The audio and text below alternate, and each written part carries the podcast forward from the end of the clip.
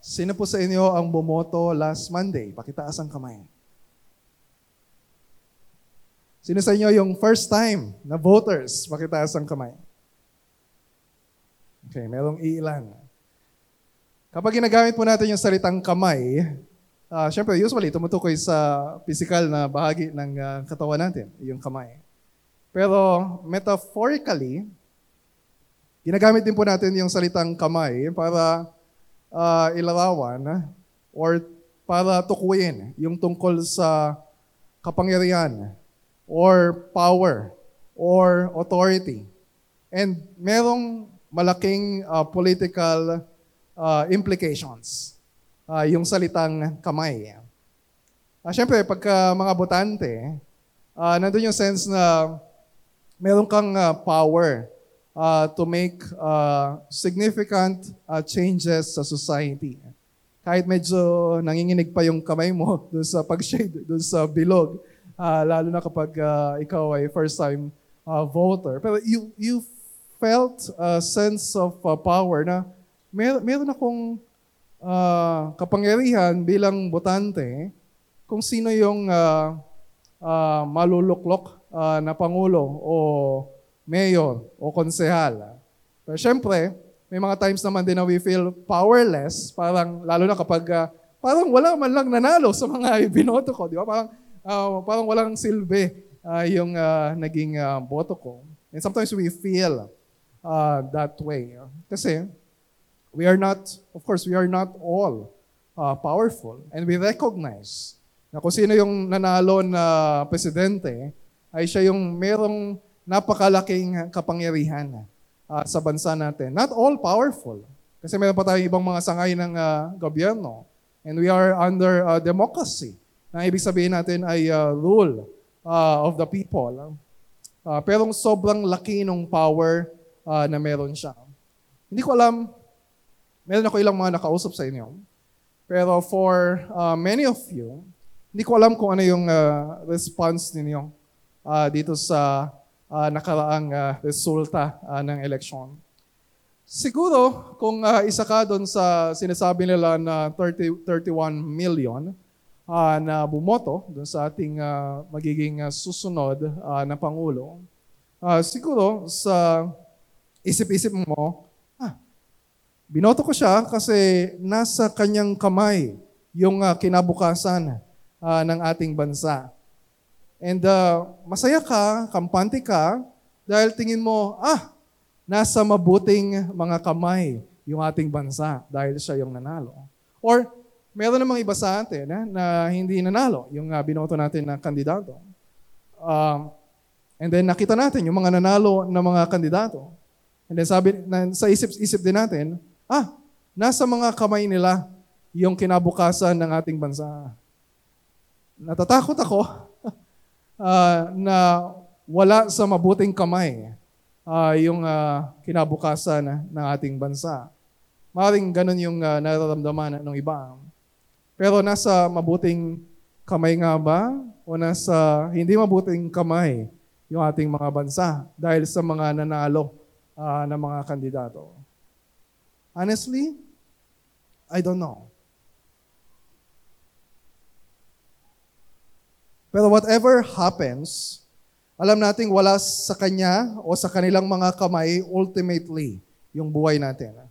Maging yung presidente natin, yung aalis na presidente, yung papalit na presidente, ay nasa mga kamay ng Diyos. Do you remember yung prayer ni Daniel sa Daniel chapter 2 verse 21? He removes, God removes kings and sets up kings. Kamay ng Diyos ang naglalagay sa kanila, kamay din ng Diyos ang nagtatanggal sa kanila. Yes, on one level, mga botante yung naglagay kay Duterte nung siya yung manalo presidente, at ngayon kay Marcos nung siya na yung nanalong presidente. But on another level, ay uh, kamay ng Diyos, God's sovereign hand, yung uh, at work uh, sa lahat na nangyayari sa history. O maaaring di natin masagot siyempre yung mga questions na, why? Bakit Lord, siya yung presidente? O bakit sila yung mga senador namin? O bakit sila, siya, kung sino pa yung mga namimili ng boto dito sa Bulacan o sa Baliwag, uh, bakit sila pa yung nananalo? uh, sa, uh, sa eleksyon. Yeah, we cannot answer those questions. Pero it is great comfort for us to know na hawak-hawak ng Diyos ang lahat ng bagay na nangyayari sa kasaysayan. Is this great comfort para sa mga Hudyo na nasa Babylon during the time of Daniel? Definitely. Kasi nandun yung fear nila na nasa kamay kami ni Nebuchadnezzar. Kasi si Nebuchadnezzar yung sumakop sa Jerusalem, uh, sumira sa templo, sumu- nag, uh, nag, uh, nagwasak ng kanilang bayan, nagsamsam uh, ng mga kagamitan sa templo, at siyang namamahala sa kanila. So, uh, obviously, nandun yung fears uh, na meron sila. Pero tulad ng nakita natin sa chapter 4 last week, kayang-kayang ibagsak ng Diyos yung pinakamataas na hari sa kasaysayan. At ang Diyos din ulit yung nagtaas sa Kanya. Pero syempre may factor yung response ng hari sa gawa ng Diyos. Kung mananatili bang mayabang yung hari na yon, o siya ay magpapakumbaba sa harapan ng Diyos. Kasi, God opposes the proud, gives grace to the humble. 1 Peter chapter 5 verse 5, James chapter 4 verse 6 verse 10, nagaling sa Proverbs 3:34. And ganun din yung sinabi ng Panginoong Kristo sa Matthew 23 verse 12. Whoever hum- exalts himself will be humbled, and whoever humbles himself will be exalted. Nagpakumbaba ba si Nebuchadnezzar dun sa story natin sa Daniel chapter 4? Yes. And after that sermon, meron nagtanong sa akin, Pastor, isa ba si Nebuchadnezzar sa mga iniligtas ng Diyos? Kasama ba siya dun sa mga saved or elect uh, sa panahon ng Old Testament? Ang sabi ko, honestly, hindi ko alam.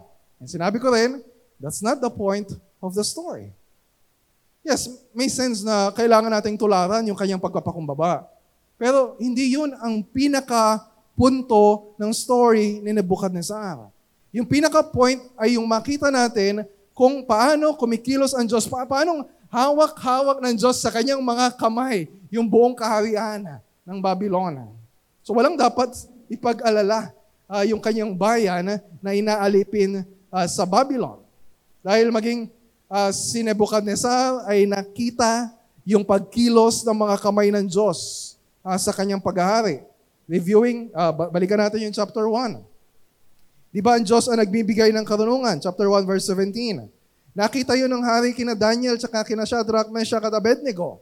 Na pambihira talaga yung karunungan nila. And then sa chapter 2, sabi ng hari kay Daniel, pagkatapos na ipaliwanag ni Daniel yung kanyang panaginip, first dream. Verse 47, Truly your God is a God of gods, God of gods and Lord of kings, and a revealer of mysteries.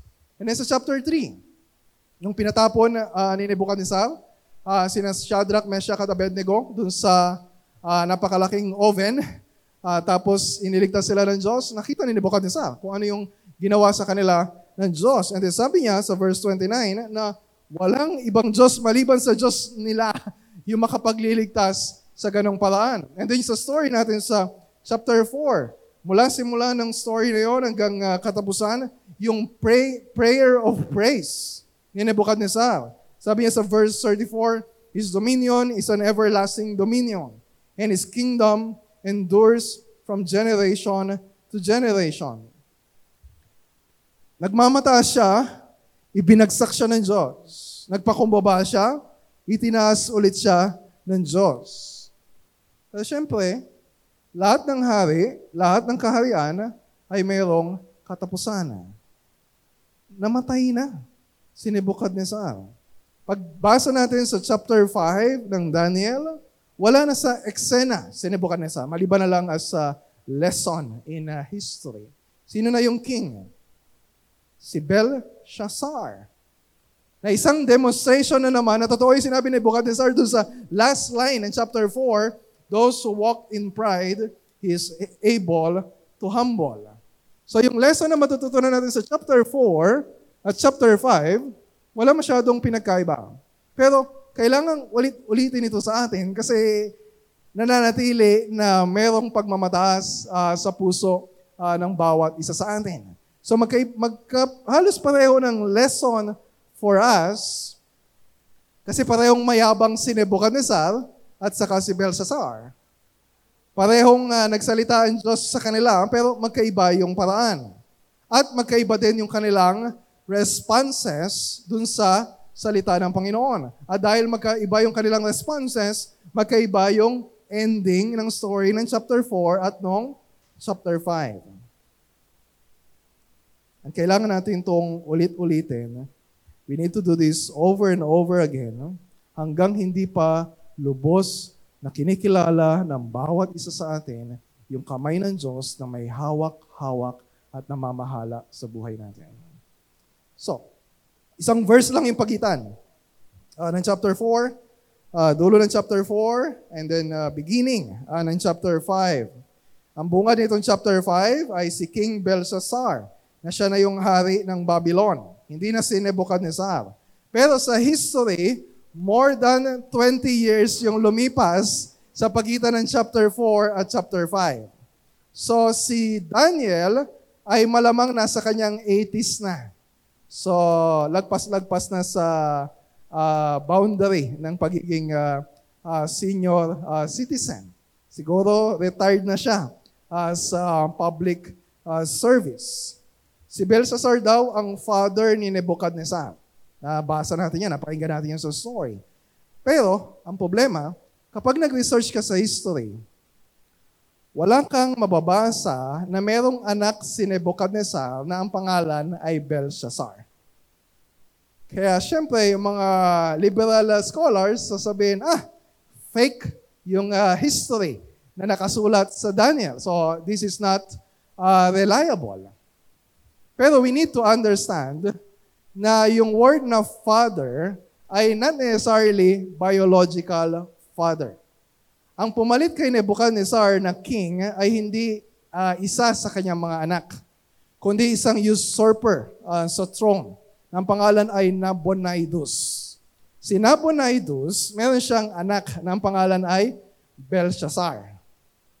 Pero nung uh, panahon ng chapter 5, actually hindi naging official na king ng Babylon si Belshazzar. Sabi ng mga scholars, malamang ay may sakit uh, si King Nabonidus during this time. Uh, so naka, naka-sick leave siya sa pagiging hari at yung uh, king in charge ay yung kanyang anak na si Belshazzar. So, ang point ng uh, story dito sa Daniel ay hindi para uh, maging uh, saktong-sakto doon sa chronology sa history. Ang point nito ay ipakita sa atin yung uh, side-by-side comparison or contrast between Nebuchadnezzar and then Belshazzar. Pareho sila ng problema pero naging magkaiba yung responses nila, nagkaiba yung, nagkaiba yung ending nila. Parehong nangusap ang salita ng Diyos sa kanila pero sa ibang paraan, yung uh, yung salita ng Diyos sa chapter 4 ay nagbigay ng buhay kay Nebuchadnezzar. Yung salita ng Diyos sa chapter 5 ang pumatay uh, kay Belshazzar. That's the ending ng story. And so, we're now listening to the Word of God.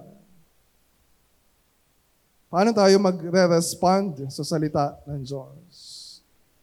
Ito ba yung salita ng Diyos na magbibigay ng buhay sa atin? Or We will not humble ourselves.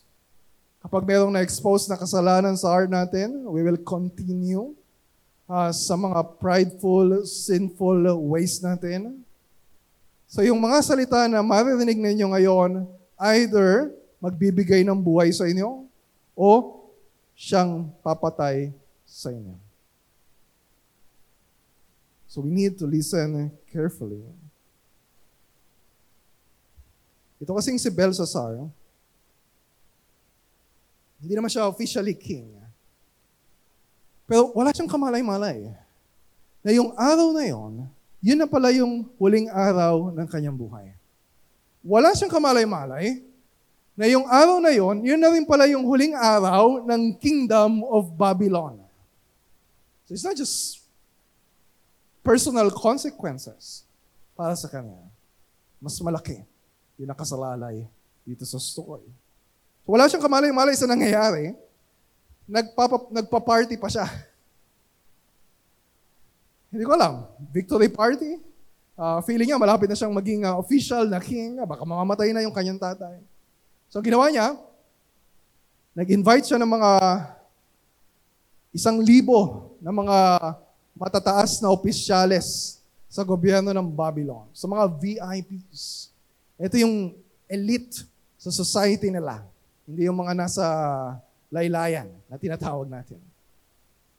Tapos nagiinuman sila. Tapos nung natikman niya yung alak, naisipan niya na ipakuha yung mga inuminan na gawa sa ginto, gawa sa pilak, na nanggaling sa templo ng Diyos sa Jerusalem na sinamsam ni Nebuchadnezzar. Makita natin yung, yung story sa simula pa lang uh, ng Daniel chapter 1. So kinuha yung mga kasangkapan na yun. Yari sa ginto, yari sa pilak. Tapos nilagyan ng alak. Tapos nagiinuman sila. Cheers! Kasama yung mga asawa niya, mga concubines, mga VIPs ng Babylon. Hindi lang ito basta party-party. This is blasphemy. Bakit blasphemy? Kasi yung mga gagamitan na ginagamit nila ay mga holy things dun sa temple. Holy things, hindi dahil inherently holy, uh, yung mga cups na ginagamit nila. Holy dahil yon ay tinalaga ng Diyos for His holy purposes. Yon ay tinalaga ng Diyos para sa pagsamba uh, sa Kanya. At ginagamit nila sa pansarili nilang agenda. Di ba sinabi sa verse 2 na yung temple ay house of God in Jerusalem. They're committing acts of blasphemy. Ilalapastangan nila yung pangalan ng Diyos. It's not just blasphemy. It's idolatry. Ano sabi sa verse 4? Habang nagiinuman sila, ang sinasamba nila, ang pinupuri nila, ang inaawitan nila ay ano? Diyos na ginto, mga Diyos na ginto, pilak, tanso, bakal, kahoy, at batong. Hindi lang to kasalanan ni Belshazzar. Kasalanan nito ng isang libo na nagpa-party during the time. Ay ito yung kasalanan ng buong Babylon. Na ipinagpalit nila yung Diyos na lumikha sa kanila, ipinagpalit nila yung katotohanan sa kasinungalingan, ipinagpalit nila yung Diyos na lumikha sa kanila sa mga bagay na nilikha ng Diyos. That's idolatry. And we're all guilty of blasphemy and idolatry. So sa pride ni Belshazzar, ito ay uh, parang show of force. Yung kagamitan sa templo ng Diyos, hawak-hawak niya sa kanyang ah, mga kamay. Siya yung may hawak sa kanyang mga kamay ng Diyos ng Israel. And para sa mga Udyo, if they're, kapag nabalitaan nila yung nangyari na, na, na, na yun, hindi sila matutuwa andun yung, andun lalo yung fear, andun lalo yung anxiety, andun lalo yung doubt and unbelief, na talunan na ba yung Diyos na sinasamba natin? Makakabalik pa ba tayo sa Jerusalem? Magkakaroon pa ba ng templo? Magagawa pa ba yung templo? Mababalik pa ba yung mga gagamitan nito? Babalik pa ba tayo sa pagsamba sa Diyos? So this is a worship issue. This is not just a political issue. This is a faith issue. Patuloy ba silang kakapit sa Diyos na may hawak sa kanila? O they will be tempted na kapitan yung makapangyarihang kamay ng Babylon. And sa atin din, we might be overwhelmed sa mga nangyayari sa bansa natin. Sa nangyayari sa mga kaguluhan sa politics uh, sa bansa natin. Baka pinagdududaanan natin yung kamay ng Diyos na may hawak-hawak sa buong buhay natin, sa buong bansa natin, sa buong kasaysayan. And we need to remember, kahit na gaano ka-powerful yung mga makapangyarihan na namumuno sa society natin, kahit na magsabwatan lahat ng mga powerful sa politics sa bansa natin, Christ remains on His throne. Hindi magbabago yung Diyos na may hawak-hawak sa atin. None of them is all powerful. Wala ni isa man sa kanila ang makapananaig sa mga kamay ng Diyos. Si Belshazzar, akala niya he's all powerful. Pero isang daliri lang pala ng Diyos ang magpapabagsak sa kanya. So nagpa-party sila, tapos ano nangyari? Biglang habang nagiinuman sila, biglang nakita yung hari na sa isa, isang pader ng palasyo ay mayroong lumabas na parang daliri ng mga kamay ng tao na nagsulat dun sa pader. this is not just an illusion. Hindi ito parang, para siyang lasing, lasing kasi siya. So kung ano-ano na yung ah, na-imagine niya. Alam niya, nakikita ng iba na meron talagang daliri ng mga kamay na nagsusulat doon sa pader. So ano yung reaction niya? Namutla siya, verse 6. Nangatog yung mga tuhod niya at nalugmok dahil sa sobrang takot. Dahil sa sobrang takot niya, pasigaw na tinawag niya yung mga wise men ah, sa kingdom, yung mga astrologers, yung mga magicians. Para sabihin sa kanila na basahin at i-interpret kung ano man yung nakasulat doon sa pader na yon. Sabi niya sa verse 7, ang sino mang makabasa na nakasulat na iyan at makapagpaliwanag ng kahulugan ay bibisan ko ng maharlikang damit at pasusuotan ko ng gintong kwintas. At siya'y magiging pangatlong pinakamataas na pinuno sa aking kaharian. Do you remember Nebuchadnezzar? Ganon din yung uh, offer nung nanaginip siya dun sa uh, chapter 2 uh, na ipaliwanag, uh, sabihin ko ano yung panaginip niya at ipaliwanag. Tapos binigyan niya ng offer of rewards and honor uh, sa kanyang uh, kingdom. Pero ang kaibahan lang, hindi pa naginip uh, yung nakita ni Belshazzar, but a writing on the wall. At katulad din sa panahon ni Nebuchadnezzar, wala ni isa man sa mga wise men uh, sa kingdom of Babylon na makapagpaliwanag kung ano nakasulat sa pader. Yun yung verse 8. So lalo pang natakot yung hari, lalo pa siyang namutla. Samantalang yung mga bisita niya siguro ay nawalan na ng uh, gana uh, na mag-inuman dahil litong-lito na sila. Ano, anong, anong nangyari? So, sa mga oras na yon, pinapakita ng Diyos na kahit yung pinaka makapangyarihan sa Babylon ay hawak-hawak niya sa kanyang mga kamay. Hawak-hawak ng Diyos sa kanyang mga kamay kahit yung mga tao na ginagamit yung kanilang kapangyarihan para lapastanganin ang pangalan ng Diyos.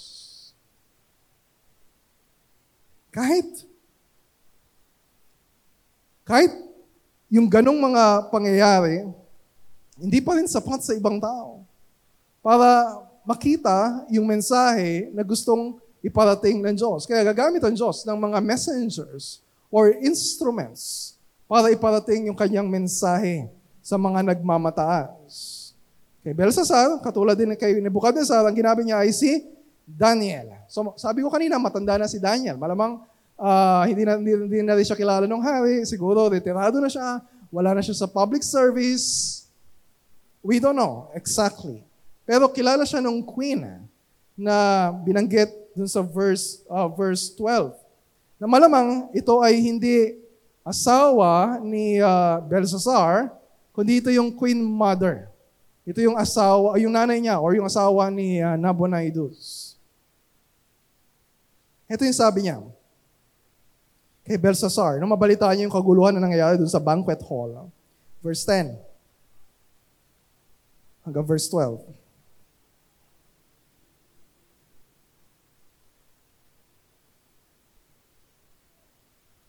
Mabuhay ang mahal na hari.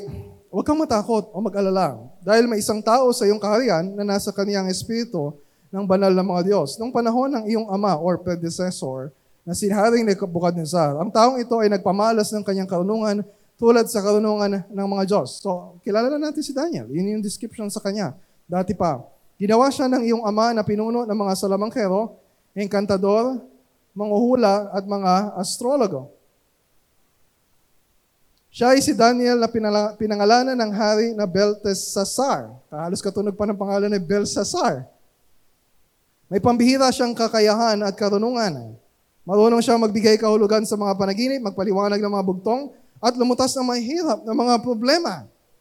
Kaya ipatawag mo siya at ipapaliwanag niya ang kahulugan ng nakasulat na iyon sa pader. So, sino man na nasa kapangyarihan tulad ng hari, they are not all powerful. Only God is all powerful. At sino mang mga matatalino sa, sa mundong ito, they are not all wise. Only God is perfectly wise. Siya lang yung nakakaalam ng uh, uh, lahat ng bagay. So, so lang yung uh, merong uh, perfect uh, wisdom in everything. At siya nagbibigay sa atin ng karunungan na kailangan natin para gamitin natin hindi sa pansariling kapakinabangan lang. Binigyan tayo ng Diyos ng kapangyarihan. Binigyan tayo ng Diyos ng karunungan. Hindi para gamitin sa sarili lang natin, but to serve other people, to serve our families, to serve our churches, to serve our nation. So wag tayong aasta na para bang tayo ang nangangailangan sa gobyerno. In a way, yes. We need a lot of things from our government. Kaya gusto natin yung good governance. Kaya nadidismaya tayo kapag ka hindi nagiging maganda yung pamamalakad sa gobyerno. Pero, on a bigger scale, dapat ma-realize natin, actually, yung mga tao sa gobyerno na hindi nakakakilala kay Kristo, sila pa nga yung merong kailangan sa atin. They don't have yung wisdom na meron tayo. They don't have the power na meron tayo because we have Christ. We have the gospel na yung power of God for salvation. Romans chapter 1 verse 16. We have Christ. He is our wisdom. He is our righteousness. He, he is our sanctification. He is our redemption. 1 Corinthians chapter 1 verse 13. Hindi kailangan ni Daniel, hindi kailangan ng mga Hudyo ang hari ng Babylon. Yung hari ang may kailangan kay Daniel. So pinatawag siya. Pumunta siya. Sabi ng hari sa kanya, Inulit lang yung sinabi ng Queen Mother. Inulit lang kung ano yung uh, nangyari, hindi makapagpaliwanag yung iba, at yung offer na ino-offer niya sa mga kapagpapaliwanag. Sabi niya, verse 13, ah, ikaw pala si Daniel, na isa sa mga bihag na udyo, na dinala, rito ng aking ama mula sa Juda. Nabalitaan ko ang Espiritu ng mga Diyos ay nasa iyo, at mayroon kang pambihirang kakayahan at karunungan. Ipinatawag ko na ang marurunong pati na ang mga enkantador para ipabasa at ipaliwanag ang kahulugan na nakasulat na yon sa pader. Pero hindi nila ito magawa. Nabalitaan ko. Marunong kang magpaliwanag ng kahulugan ng mga pangyayari at kaya mo ring lutasin ang mabibigat na mga problema. Kung mababasa mo at may papaliwanag ang kahulugan ng nakasulat na yan, mabibihisan kita ng maharlikang damit at pasusuotan ng gintong kwintas at gagawin kitang pangatlong pinakamataas na pinuno uh, sa aking kaharian. Maganda ba yung offer ng hari kay Daniel? Ito inulit niya. Ito din yung offer kanina. Yung may honor. Mataas na posisyon sa gobyerno. Popularity. Very tempting. Si Nebuchadnezzar, may mga ganyan din na offers uh, sa kanya sa unang dream niya. Pero hindi naglilingkod si Daniel sa gobyerno ng Babylon just for the sake of rewards. Isa pa, Matanda na siya. Ah, ani niya. Ani niya yung mga bagay na yon. Eh ano kung makilala siya ng maraming tao? Eh ano kung meron siyang malak, ma, ma, mataas na kapangyarihan, mapasunod niya ibang tao? Eh ano kung magkaroon siya ng maraming kayamanan? Hindi yun yung pinaka-importante sa kanya. Ilang, ilang taon na lang, mamamatay na siya. At anumang iiwanan natin sa mundong ito, nawawala din sa atin. So kaya sabi niya, sa hari, mahal na hari, verse 17, Huwag na po ninyo akong bigyan ng regalo. Ibigay na lang ninyo sa iba yung uh, rewards na yan. Pero, kahit walang reward, babasahin ko sa inyo yung nakasulat sa pader at ipapaliwanag ko ang kahulugan nito. Hindi agad binasa ni Daniel kung ano nakasulat. Hindi agad ipilaniwanag ni Daniel kung ano yung nakasulat dun sa pader. Ang una niyang ginawa ay nag-revisit uh, siya or nag-review uh, ng uh, history ni Nebuchadnezzar. So mahalaga na balikan natin yung kasaysayan. Napakaraming lessons in history. Na kapag ka uulit-ulitin lang natin, gagawin lang din natin yung pagkakamali ng mga nauna sa atin, and we will reap the consequences of our choices today. So ito ginagawa ni Daniel. Balikan mo yung history ng iyong ama or yung nauna sa iyo, si Nebuchadnezzar. Ito sabi niya, verse 18. Mahal na hari, ang inyong amang si Nebuchadnezzar ay ginawang hari ng kataas-taasang Diyos. Paano naging hari si Nebuchadnezzar? Dahil ba sa kanyang military might? Dahil ba sa popular vote? Dahil ba siya yung pinakamagaling? No. Dahil sa siya ay ginawang hari ng kataas-taasang Diyos. Naging makapangyarihan siya at pinarangalan. Dahil ba sa sarili niyang accomplishments? No. Dahil sa kapangyarihang ibinigay ng Diyos sa kanya. Ang mga tao sa iba't ibang bansa, lahi at wika ay natakot sa kanya Nagagawa niyang patayin ang sino mang gusto niyang patayin. At nagagawa rin niyang huwag patayin ang gusto niyang huwag patayin. Yung buhay ng mga tao, in a sense, ay nakasalalay sa kamay ni Nebuchadnezzar. Itinataas niya sa tungkulin ang gusto niyang itaas. At binababa niya sa tungkulin. Ang gusto niyang ibaba, yung honor, yung karangalan ng mga tao, ay nakasalalay din kay Nebuchadnezzar. Pero yung problema, tulad natin, tulad ni Belshazzar, what's the problem? Pero siya, verse 20, verse 20. Pero siya ay naging mayabang at nagmataas. Kaya pinaalis siya sa kanyang tungkulin bilang hari. Remember yung story ng chapter 4? Itinaboy mula sa mga tao. Naging isip hayop siya. Tumira siya kasama ang mga asong gubat at kumain ng damo na parang baka. Naging parang hayop yung kanyang pag-iisip. Palaging basa ng hamog ang kanyang katawan. Ganoon ang kanyang kalagayan hanggang kilalanin niya na ang kataas-taasang Diyos ang siyang may kapangyarihan sa mga kaharian ng mga tao at maaari niyang ipasakop ang mga ito kahit kanino niya gustuhin. We all know the story. Alam natin kung anong ginawa ng Diyos sa kanya. Nung nagmataas siya, ibinagsak siya ng Diyos. Pero sa bandang uli, nung nagpakabama siya, muli siya na itan, itinaas ng Diyos. Ang nagmamataas ay babagsak ng Diyos. Ang nagpapakababa ay siyang itataas ng Diyos. Alam natin yun. Alam natin yun yung tinuturo ng Scripture. Alam natin yun na yung sinasabi ng Panginoong Yeso Kristo. Pero nagtataka tayo ba, bakit parang hindi ganun yung nangyayari? Bakit? Kung sino pa yung masasama at hindi kumikilala sa Diyos, bakit sila pa yung nasa positions of power and authority sa government?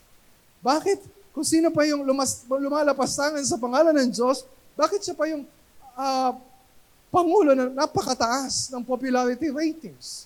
Bakit? Yung mga tao, kung sino pa yung umaabuso sa kanilang kapangyarihan, bakit parang sila pa yung maginhawa yung buhay?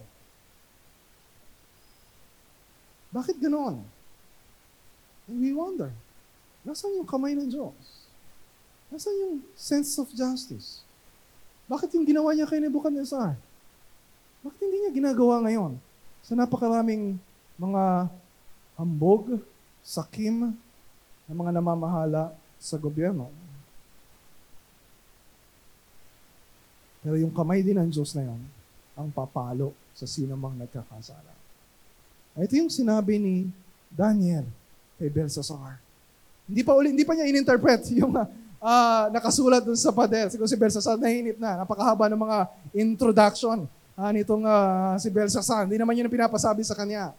Pero ang ginawa ni, uh, ni Daniel ay binalikan muna yung history ni Nebuchadnezzar.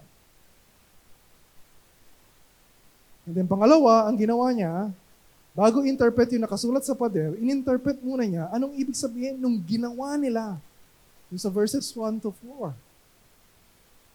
God rebuked him. Daniel rebuked him. Verse 22. Tignan ninyo yung pambihirang tapang na meron si Daniel. Kaya niyo ba na magsalita ng ganito sa harap ng isang hari na hindi ka matatakot sa consequences dahil yung buhay mo Kapag sinabi ng hari, patayin yan. Masakit masyado magsalita, nakaka-offend. Verse 22. At ikaw, Haring Belsasar, na anak niya, kahit na alam mo lahat ng ito, hindi, pa rin, hindi ka pa rin nagpakumbaba. Parang sinasabi niya, alam mo yung kasalanan ni Nebuchadnezzar. Tapos ganun pa rin yung ginagawa mo. Sa halip, itinuring mong mas mataas ka kaysa sa Panginoon. Ipinakuha mo yung mga tasang mula sa templo ng Diyos at ginamit ninyong inuman ng inyong marangal na mga bisita, mga asawa at iba pang mga asawang alipin. Maliban dyan, sumamba ka pa sa mga Diyos-Diyosang gawa sa pilak, ginto, tanso, bakal, kahoy at bato. Ito'y mga Diyos na hindi nakakakita, hindi nakakarinig, at hindi nakakaunawa. Ngunit hindi mo man lang pinuri ang Diyos na siyang may hawak ng iyong buhay at nakakaalam ng iyong landas na dadaanan. Ganito yung tapang ni Daniel. Dahil alam niya, na yung buhay ng hari ay nasa kamay ng Diyos. Yung buhay niya ay nasa kamay din ng Diyos. Kaya ganun siya katapang, kabold, and courageous to speak the truth kay Belshazzar. E ngayon, ang hirap magsalita. Ang hirap magsalita sa mga kandidato, sa mga politiko, sa mga nasa gobyerno. Kapag may sinabi ka na masama laban sa kanila, Iba, sabihin, oh, nagre-rebelde ka na agad sa gobyerno. Kapag ka meron kang pinuna, sa mga mali nilang ginagawa, masyado ka namang humusga. Di ba? Kapag ka meron kang uh, ibabalita or isa-share ng mga balita o kaya uh, mga desisyon uh, na galing sa uh, ibang authority, ibang uh, branches of our government, Di ba? Andun agad sasabihin nila, bakit ka naninira? Bakit ka humusga? And sometimes we are, it's easy, parang, it's so easy for us to defend yung mga kandidato na pinapabura natin na para bang sila ay perfectly righteous. Kapag meron tayong nabalitaan na masama laban sa kanila, o mayroong isang pastor na nagsalita ng uh, uh, tungkol sa kasamaan na ginagawa nila, diba? ang andali sa antay ng mga Pilipino, even as Christians, to react. Para ba nagiging mas mahalaga na sa atin yung salita ng mga tao kaysa sa salita ng Diyos? Diba ngayon parang ang hirap mag-preach tungkol sa utos ng Diyos, huwag kang sasamba sa Diyos-Diyosan. Tungkol sa utos ng Diyos, huwag kang magnanakaw, huwag kang magsisinungaling. Parang sobrang defensive agad yung mga tao uh, in trying to protect yung mga kandidato nila o yung mga politiko na sinasamba nila. But we have a higher calling. We are ambassadors of King Jesus. We proclaim His Word. Hindi tayo abogado ng mga politiko. May pagtatanggol natin sila at all costs. Kahit kasinungalingan. Yun na yung pinapanigan.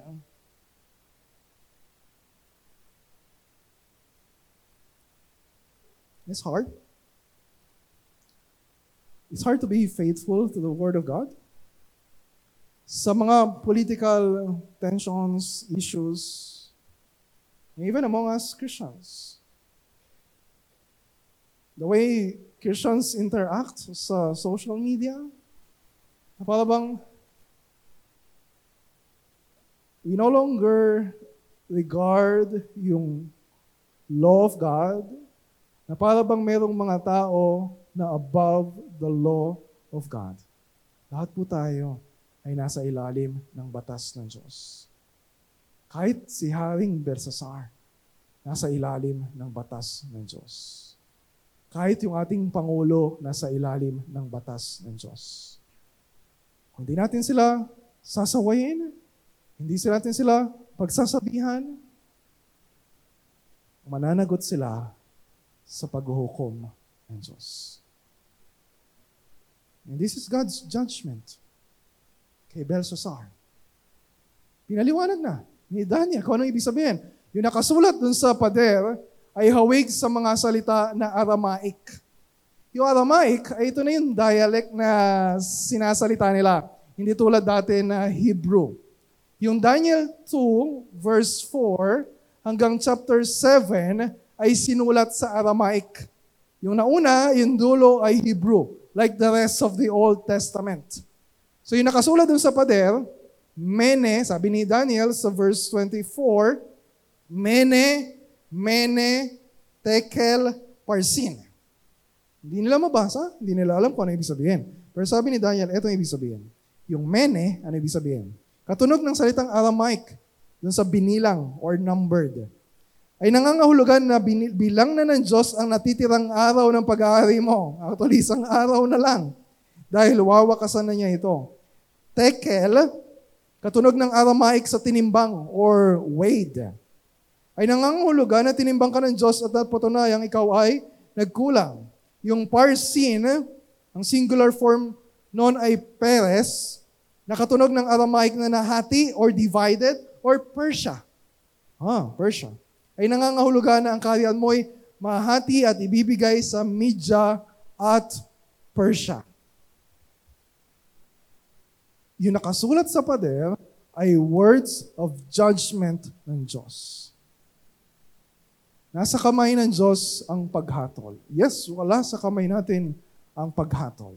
Nasa kamay ng Diyos. Paghatol hindi lang kay King Belshazzar.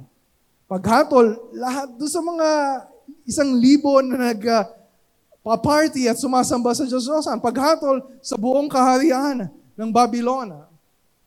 Ang Diyos ang may hawak ng paghatol, pagpaparusa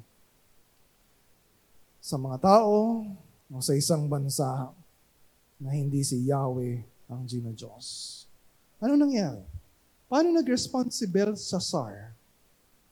Katulad ba ng response ni Nebuchadnezzar? No. Walang sinabi sa story na siya ay nag-repent. Walang sinabi sa story na naniwala siya kay Daniel. Walang sinabi sa story kung naintindihan niya. O para siyang uh, lasing pa rin na hindi pa rin may masmasan. Hindi niya maintindihan kung ano yung sinasabi ni Daniel. We don't know. Pero ang alam natin, ha, tapat naman pala siya sa kanyang ipinangako kay uh, Daniel. So anong ginawa niya? Uh, verse 29.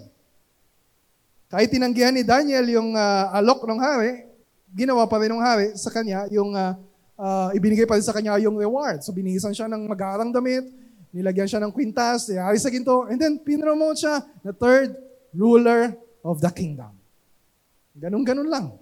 Sobra yung promotion sa kanya. Kani-kanila lang nagpa-party sila. Pero nung gabi pala na yon ay araw ng kamatayan ng hari. Verse 30. Meron sigurong pumatay sa kanya. Dahil nung araw na yon ay nilusob din sila ng Persians. Sa pangunguna ni Darius the Mede. Or sabi ni iba, yun daw si Cyrus uh, na king of Persia. We'll talk more about that sa chapter uh, chapter 6. Wala siyang kamalay-malay. Napakabilis ng pangyayari. Sa verse 1 ng chapter 5, King Belshazzar. Sa dulo ng chapter 5, iba na yung hari, si Darius the Mede. Ang Diyos ang may hawak ng buhay ng hari. Hindi pumatay sa kanya, pero ultimately, kamay ng Diyos ang pumatay kay Haring Belshazzar. Ang kanyang kaharian ay kinuha ni Dario, verse 31, hari ng Media. Ano oy, anim na put dalawang taon na. Ang Diyos ang kumuha at nagbigay ang Diyos ang kumuha ng kaharian kay Belshazzar at nagbigay ng kaharian kay Darius. He removes kings, he sets up kings. Ang Diyos ang nagtatanggal ng hari, ang Diyos ang naglalagay ng hari. Daniel chapter 2, verse 21. Niwala nga sa kamay ng hari yung kanyang sariling buhay, paano pa masasabi nitong mga Udyo na nasa Babylon, na nasa kamay ng hari yung buong bansa nila o yung buhay ng bawat isa sa kanila.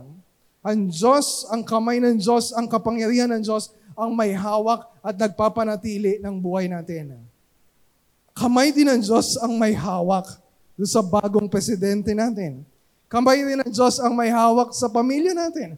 Kamay ng Diyos ang may hawak sa bansa natin. Kamay ng Diyos ang may hawak sa mga churches sa buong Pilipinas at sa buong mundo. Kamay ng Diyos ang may hawak sa buong buhay natin, sa lahat-lahat ng meron sa atin. Kung nandito kayo last week, hindi naman yung sinabi ko doon sa ending ng story. Pareho lang. Sabi ko kanina, pareho lang yung lesson na matututunan natin. That we need this over and over again. Kasi pareho, pareho lang din yung problema sa puso natin. Last week, in-expose the Lord yung mga pride sa heart natin. This week, as a result of elect, nung, nung nakaraang halalan, di ba lumabas pa rin yung mga pride? Yung expressions of pride sa heart natin?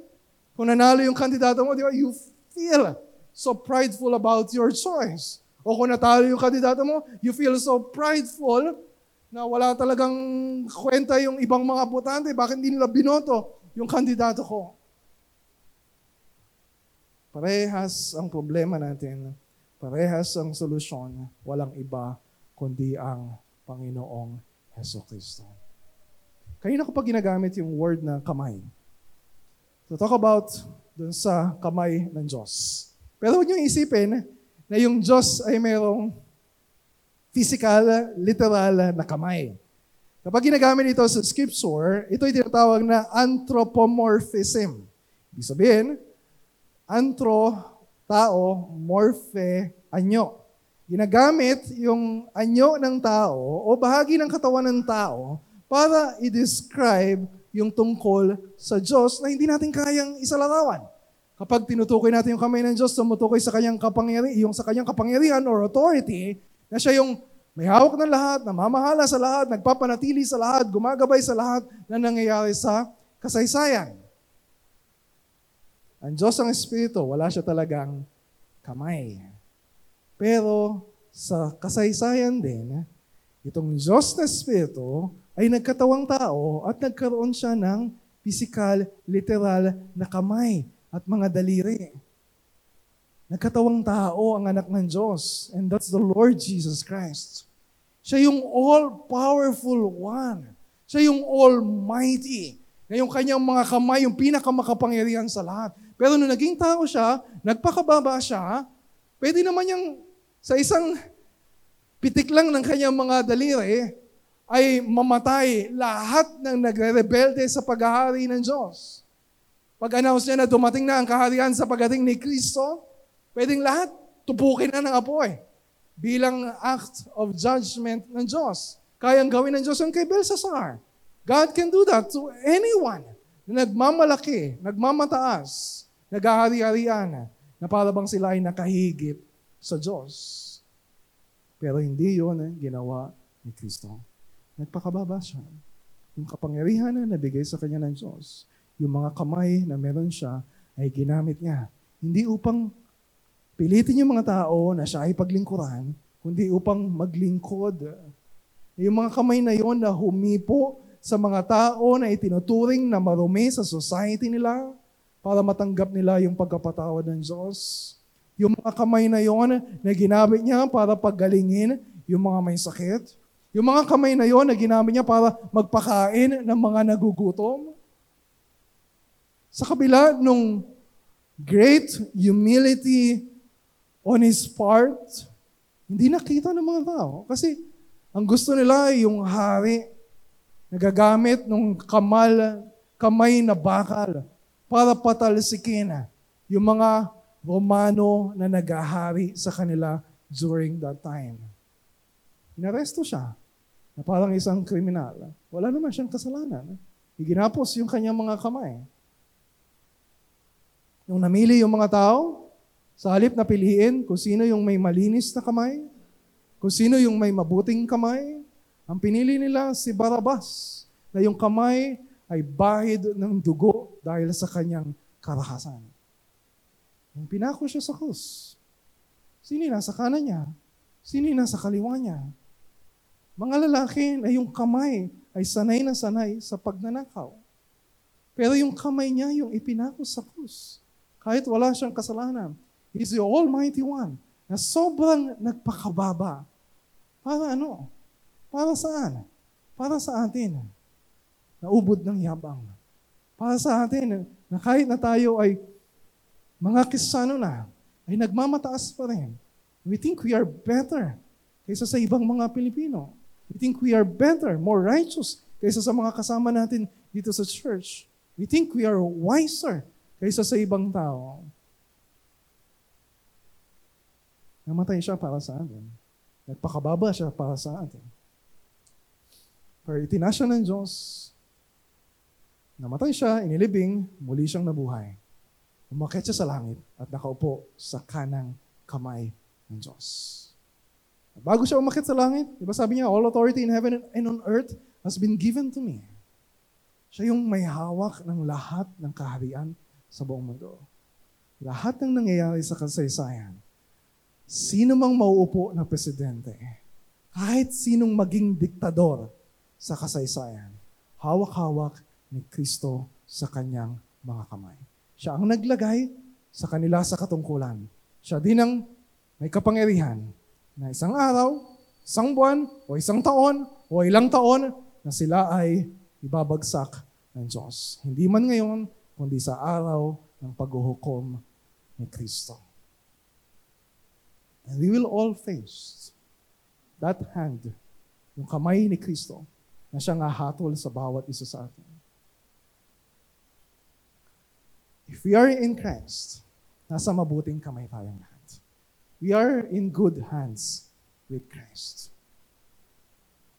Kanina sabi ko sa introduction, some of us think, ah, nasa mabuting kamay ang Pilipinas. Kasi si Marcos yung presidente natin. Iba naman, sasabihin sa atin, no, wala sa mabuting kamay ang Pilipinas dahil siya yung presidente natin. But we all Christians will say in our hearts, whatever we feel, sa outcome ng halalan na ito, whatever we feel, na sino man ang nakaupo sa anumang pwesto sa gobyerno, Lahat tayo ay nasa mabuting kamay. Dahil tayo ay na kay Kristo. Tayo ay hawak-hawak ni Kristo. So how do we respond sa mga usapin sa social media? Di? Paano mo gagamitin ngayon yung kamay mo kakata-type o kaka-comment? Andun ka pa rin ba na pinapakita na yung kinabukasan mo, yung buhay mo, nakasalalay dun sa tao na yon? Naubod na ipagtatanggol mo, na para ba siya yung Diyos at tagapagligtas mo? Or you'll keep your eyes open sa katotohanan, o sa kasinungalingan, sa katuwiran, o sa kasamaan, and keep trusting the hand of God na may hawak-hawak sa buhay natin. Let us all humble ourselves. Katulad ni Kristo. Sabi ni Apostol Pedro, sa mga Kristiyano na nagkalat sa kaharian ng Roma, they're under an empire, a king, na masama yung pamamahala. Sabi niya, 1 Peter chapter 5, verse 6, Humble yourselves, therefore, under the mighty hand of God, so that at the proper time He may exalt you. Humble yourselves, therefore, under the mighty hand of God, yung makapangyarihang kamay ng Diyos. Casting all your anxieties on Him because He cares for you. Yung mga kamay na may hawak sa atin, hindi lang makapangyarihang kamay. Hindi lang kamay na nagpapanatili at nagmahawak sa buhay natin, kundi yung kamay na mabuti at nangangalaga sa buhay natin araw-araw. Put your trust in Him. Put your hope in Him alone. Let's pray.